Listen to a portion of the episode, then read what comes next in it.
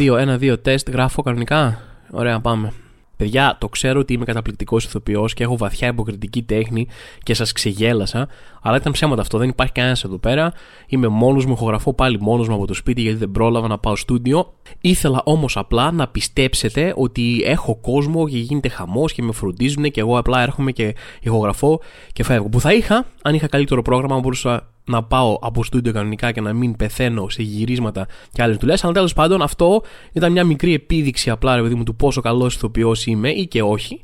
Αν ενδιαφέρεστε, πάρτε τηλέφωνο, στείλτε ένα μήνυμα για όλες τις δουλειές σας, μέτρου ηθοποιούς. Άμα θέλετε κάπου, ρε παιδί μου, εδώ είμαι ο άνθρωπός σας. Λοιπόν, παιδιά, δεν ξέρω τι καιρό κάνει εκεί που είστε εσείς, εκεί που τα ακούτε αυτή τη στιγμή, αλλά εδώ Αθήνα, η Αθήνα μου έκανε μια υπόσχεση, μια υπόσχεση άνοιξης, η οποία έχει έρθει και ημερολογιακά, αλλά είχε έρθει και λόγω ζε. Δηλαδή δεν υπήρχε όλο το χειμώνα, δεν είχαμε κρύο ποτέ. Αυτή είναι η αλήθεια. Δεν έκανε τέσσερις μέρες κρύο σύνολο, μετά ήταν φυσιολογικές θερμοκρασίες και από ένα σημείο και μετά ήταν άνοιξη. Και ο Θωμάς τύπου δεν χρειαζόταν κάτι παραπάνω, έκανε 4-5 μέρες σε ρί, καλό ήλιο κτλ. Για κοντομάνικο τελείωσε. Ανέβασα κουβέρτες απάνω, μάζεψα χειμωνιάτικα, πέταξα τα μπουφάν και βγαίνω ένα πρωί χωρίς μπουφάν και χωρίς να το παθαίνετε εσείς αυτό, σαν τις αμυγδαλιές την πάτησα που με το που κάνει λίγο ζέστη ανθίζουν και λένε Ωπα πάμε καλοκαίρι, φύγαμε μήκονο κτλ. Και, και μετά έρχεται ο χειμώνας και τους δίνει μια σφαλιάρα, εντάξει, και πέφτουν φύλλα και γίνεται χαμός και μαραίνονται. Ακριβώς αυτό έπαθα. Ήμουνα σε φάση ωραία. Ανεβάζω δεύτερη κουβέρτα πάνω, μένω με τη μία, δεν καταλαβαίνω τίποτα. Είμαι ο Θωμάς, πάμε για καλοκαιράκι, φοράω σανδάλια, βάζω τα γυαλιά ηλίου και αντιλιακό. Δεν τα φοράω όλο τον χρόνο, δεν βγάζει πολύ νόημα. Αυτό πρέπει να ξεχάσετε τέλος πάντων. Κάνω κάτι καλοκαιρινό, πίνω ένα μοχίτο ή δεν ξέρω κι εγώ τι. Πάμε, ήρθε καλοκαίρι και βγαίνω μία μέρα χωρίς μπουφάν. Λέω εντάξει με το φουτεράκι είμαι οκ, δεν παίρνω γάντια για τη μηχανή, τίποτα. Λέω yolo, ανεβαίνω πάνω και με πιάνει ο χειμώνας από το γιακά και είναι σε φάση καλησπέρα Θωμά. Έχετε κάνει κράτηση, παπ, πάρε τη σφαλιάρα σου, τη χειμωνιάτικη, κρύο, ψόφο. Εντωμεταξύ γυρίζουμε τώρα, κάνουμε κάτι γυρίσματα σε μια αποθήκη η οποία είναι λες και είναι καταφύγιο πυρηνικό, δεν τη βλέπει ήλιος πουθενά, έχει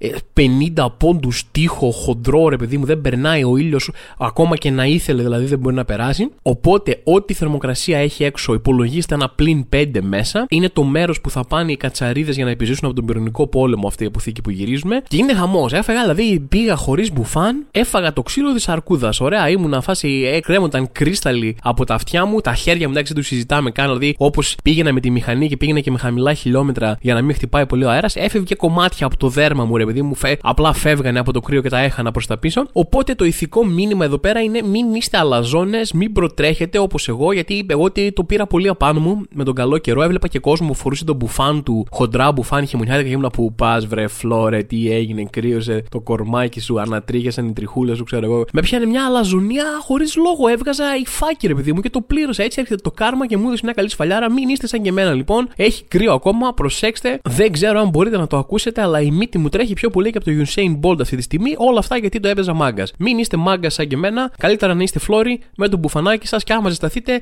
το πετάτε πίσω στο πορμπαγκάζ και είναι όλα ok. Αυτό είναι το ηθικό μήνυμα, αυτό είναι το life hack που έχω για σήμερα για εσά, παιδιά. Σήμερα είχα ένα από τα πιο περίεργα interaction που είχα ποτέ στη ζωή μου. Με σταματάει στον δρόμο ένα ζευγάρι γύρω στα 40-43 που, OK, έχω κάποιους ανθρώπους που ξέρουν τη δουλειά μου σε αυτό το ηλικιακό group, αλλά δεν είναι και το, η πλειοψηφία του κόσμου που με ξέρει, ρε παιδί μου, σε αυτό το ηλικιακό group, είναι νεότεροι κάπως. Με σταματάει ένα ζευγάρι, ρε παιδί μου, έρχεται η γυναίκα και είναι σε φάση, λοιπόν, μου λέει το, ε, ρε παιδί μου, εντάξει, OK, ε, από κάπου με ξέρεις, εντάξει, ένα γεια, δηλαδή, πες ένα γεια, άσε το τις αστείες εισαγωγές, ρε παιδί μου, ε, λοιπόν, μου λέει. Καταρχάς, συχαινόμαστε και οι δύο τα τρίκαλα. Για δεν ξέρω, εγώ είμαι από τα τρίκαλα. Οπότε ναι, με πιάνει χωρίς γεια, μπαίνει μπροστά μου, μου κλείνει σχεδόν τον δρόμο και είναι σε φάση καταρχάς συχαινόμαστε και οι δύο τα τρίγαλα. Και μετά απλά με κοιτάει. Αυτό ήταν η πληροφορία που ήθελα να μου μεταδώσει. Ok, okay, καταρχάς πρέπει να μάθεις να χρησιμοποιείς το καταρχάς. Δηλαδή, όταν λες καταρχάς, χρειάζεσαι και κάτι ακόμα. Δεν γίνεται να πεις καταρχάς και μετά να μείνεις εκεί, να μην έχεις να πεις τίποτα δεύτερο. Δηλαδή, αυτό δεν είναι καταρχάς, αυτό είναι καταρχάς και κατά τέλα μαζί. Δηλαδή, κάτι έκανες λάθος εκεί πέρα. Κάποιος δεν σου έμαθε, ρε παιδί μου, από μικρός τη σωστή χρήση του καταρχάς. Δηλαδή, έτσι όπως το είπες, φάνηκε ότι έχεις κάτι άλλο να πεις. Κατά δεύτερον, είδες, εγώ είπα καταρχάς και έχω κι άλλο να πω. Να, ένα καλό παράδειγμα του πώς χρησιμοποιείται το καταρχάς. Κατά δεύτερον, λοιπόν, δεν ξέρω ποιος σου είπε ότι το να πας σε κάποιον που δεν ξέρεις να τον σταματήσεις χωρίς γεια και να του πεις κάτι κακό για τον τόπο καταγωγής του είναι καλό σπάσιμο πάγου. Δεν μου λες, δεν τον ξέρω αυτόν, πώς θα σπάσει ο πάγος μεταξύ μας, πώς δεν θα γίνει άβολο, το ξέρω. Θα πάω να βρίσω το μέρος από όπου κατάγεται. Είναι τέλειο, είναι αλεξίσφαιρο σχέδιο. Την επόμενη φορά, μην είσαι τόσο διακριτική, την επόμενη φορά έλα, πες μου η μάνα σου είναι σκουλίκι και φτύσε με στο πρόσωπο. Είναι και αυτός ένας τρόπος να προσεγγίσεις κόσμο, ρε παιδί μου. Και μετά πετάγεται ο άντρας για να συμπληρώσει κάτι, γιατί ένιωσαν ότι δεν ήταν πολύ καλό, ρε παιδί μου αυτό. Αυτή η σαν πρώτη τεράξου, λέει κάτσε να πω κι εγώ κάτι. Μου λέει, εσύ, μου λέει, μπορείς να γίνεις πολύ καλός σε αυτή τη δουλειά. Το οποίο θα μου πείτε, έλα, Θωμά, αυτό ήταν καλό σχόλιο. Ναι, είναι καλό σχόλιο, αλλά είναι και κάπως και καλυμμένο κακό σχόλιο. Γιατί το μπορεί να γίνεις πολύ καλός σημαίνει ότι ναι, μεν έχεις δυνατότητες, αλλά αυτή τη στιγμή δεν είσαι καλός αυτή τη στιγμή που μιλάμε. Αυτή τη στιγμή που σε κοιτάω τώρα που μιλάμε, η πόλη σου είναι σκατά και εσύ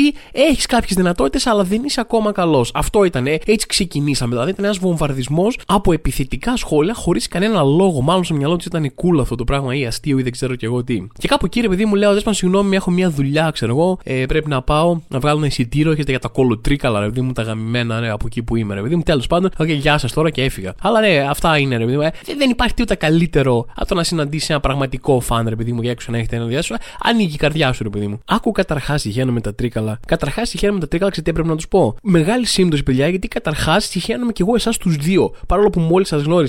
Πω, ήταν πολύ καλό αυτό, πρέπει να το είχα σκεφτεί νωρίτερα. Είναι ό,τι χειρότερο να σκέφτεσαι μια καλή απάντηση, μια μαλακία που σου έχουν πει μετά. Ε, κάθεσαι μόνος σου και κερδίζεις αυτό το διάλογο στον αέρα. Λες, πω, άμα είχα πει αυτό, τον είχα ασκήσει, θα είχε πέσει κάτω και θα σπαρταρούσε σαν το ψάρι από αυτό που είχα κάνει. Τέλος πάντων, τώρα μου ήρθε, εν πάση περιπτώσει, το κρατάω έτσι και τύχει ξανά στο μέλλον να έρθει κάποιος και να μου πει Καταρχάς, συχαίνα με τα τρίκαλα, έρε τι έχει να πάθει, αλλή μονό του. Ξέρετε τι με εκνευρίζει, αυτά τα άρθρα με τίτλους, δείτε πώς είναι σήμερα ο Τάδε, ξέρω. Ειδικά όταν έχουν περάσει πάρα πολλά χρόνια. Κάπου πέτυχε ένα άρθρο για μια τύπησα που έπεσε ένα ελληνικό σύριαλ. Παλιό τώρα δεν βοηθάω πάρα πολύ με τις πληροφορίες που δίνω εδώ. Τώρα ήταν μια ηθοποιός που έπεσε ένα παλιό ελληνικό σύριαλ, το οποίο το έβλεπα κάποια στιγμή στα 90s και αρχές Zero, δεν θυμάμαι πότε το έβλεπα. Και λέει, δείτε πώς είναι σήμερα η τάδε ηθοποιός που έπαιζε την τάδε στην τάδε σειρά 25 χρόνια μετά λέει είναι αγνώριστη. Ε, φίλε, ας την ήσυχη τη γυναίκα. Φυσικά και είναι αγνώριστη. Είναι αγνώριστη γιατί έχουν περάσει 25 χρόνια. Δεν δικαιούσε μετά από 25 χρόνια να είσαι αγνώριστος. Πώς θες να. Άμα ήταν η ίδια μετά από 25 χρόνια, θα την κλείναμε σε ένα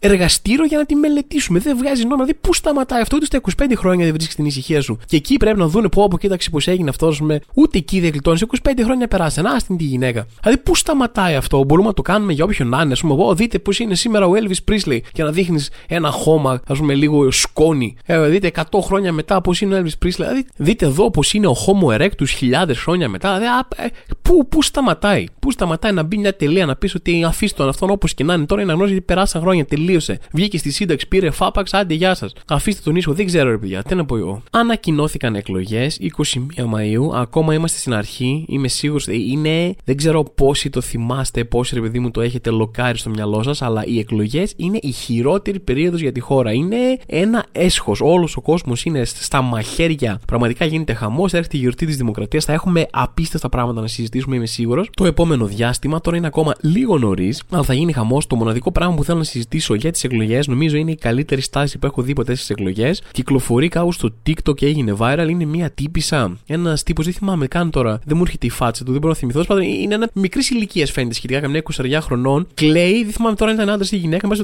και κλαίει στην κάμερα με εντελώς παιδικά αναφιλητά και παρανοϊκότητα, με εντελώς vibe Leave Britney Alone. Και το πρόβλημά της ποιο είναι, τι έχει πάθει. Θα γίνουν οι εκλογές πάνω σε μια μεγάλη γιορτή της Κέρκυρας εκεί που μένει και δεν θα γίνουν οι εορτασμοί γιατί είναι η γιορτή της. Και λέει, ήταν η γιορτή μου και τώρα δεν θα είναι η γιορτή μου, ε, δεν θα γίνουν εκλογές και τα λοιπά. Και λες, ναι, ναι, στηρίζω παρανοϊκή εγωκεντρικότητα, φάστε θα γίνουν εκλογές και άλλη λέει, όχι, γιατί όχι, θα, δεν θα πάθω κάτι προσωπικά, απλά δεν θα γίνει η γιορτή μου όπως την είχα φανταστεί. Οπότε τέλος, ρε παιδί μου, και άλλοι ο πρωθυπουργός πρωθυπουργός δεν ήξερε ότι πέφτει η γιορτή αυτού του τύπου ευθυνής της τύπης σας να το κάνει λίγο πιο γκί. Δηλαδή δεν υπάρχει, δεν, δεν έχουμε αφήσει τίποτα ανέγκυχτο σε αυτή τη χώρα. Μπράβο, στηρίζω 100%. Μου αρέσει πάρα πολύ τι έχει να γίνει στο σύμπαν και στη χώρα αυτή την περίοδο, αυτό εμένα επηρεάζει τη βόλτα μου, επηρεάζει τη βολή μου. Τέλος, δεν το θέλω τότε. Πρέπει να σκεφτόμαστε λίγο σαν ανθρωπότητα περισσότερο πώς επηρεάζει εμένα αυτό και όχι τώρα συλλογικότητες και είμαστε όλοι ένα εδώ πέρα. Όχι, όχι, τέλος, παιδιά, στηρίζω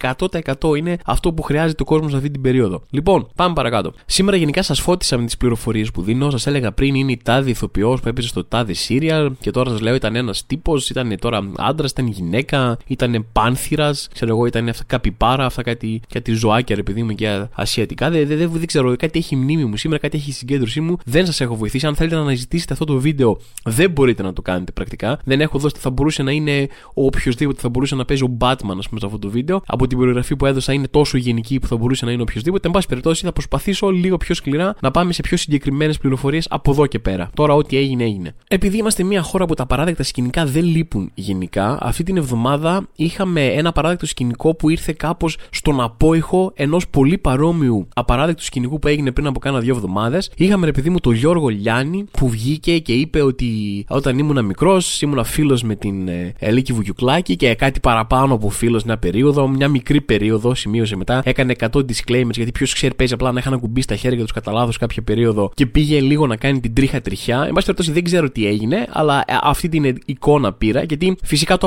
παρόμοιο σκηνικό στο οποίο αναφέρομαι ήταν αυτό του Αντρέα Μικρούτσικου που βγήκε σε μια εκπομπή και άρχισε ε, με, με γεροντομπισμπίκικο τρόπο να είναι σε φάση ε, μια δημοσιογράφο. Είχαμε σχέση, μια γνωστή δημοσιογράφο, δεν θέλω να πω καν το όνομά της τώρα γιατί έλεγε μαλακίες για αυτήν την και δεν θέλω να το παραλαμβάνω. Είναι μια γνωστή δημοσιογράφος, εν πάση περιπτώσει, και είχαμε σχέση όταν ήμασταν μικροί και ήμουν ο πρώτος της και καμάρωνε μόνος του, έλεγε σε ζωντανή τηλεόραση τώρα, όχι στα εγγόνια του μια ιστορία που λες, Άπω γνώριζε τη γιαγιά σου ή πω είχα μια γκόμενα, ξέρω που λένε. Αλλά είναι τόσο κλασική, χαρακτηριστική περίπτωση ανθρώπων στα, στο εφάπαξ στη σύνταξη που τους πιάνει ένα να ευλογήσουν τα γένια τους αρχίζουν και παίρνουν τις ιστορίες από παιδιά και τις θυμούνται, τις περνάνε από 45 φίλτρα νοσταλγίας. Δηλαδή αν είχε το Instagram ένα φίλτρο νοστάλγια που μεγαλώνει επί 10 τα επιτεύγματα της νεότητάς σου ειδικά κατακτήσεις ερωτικές κτλ. ε, αυτό ακριβώς παθαίνουν τα περνάνε επί 10 και θυμούνται τέρατα και ιστορίες και δράκους και θυμούνται πράγματα με τον τελείως λάθος τρόπο και αρχίζουν και καμαρώνουν και λένε έκανα αυτό και εκείνο και το δράμα τους είναι ότι λένε μια ιστορία στην οποία νομίζουν ότι ακούγονται cool και δεν ξέρω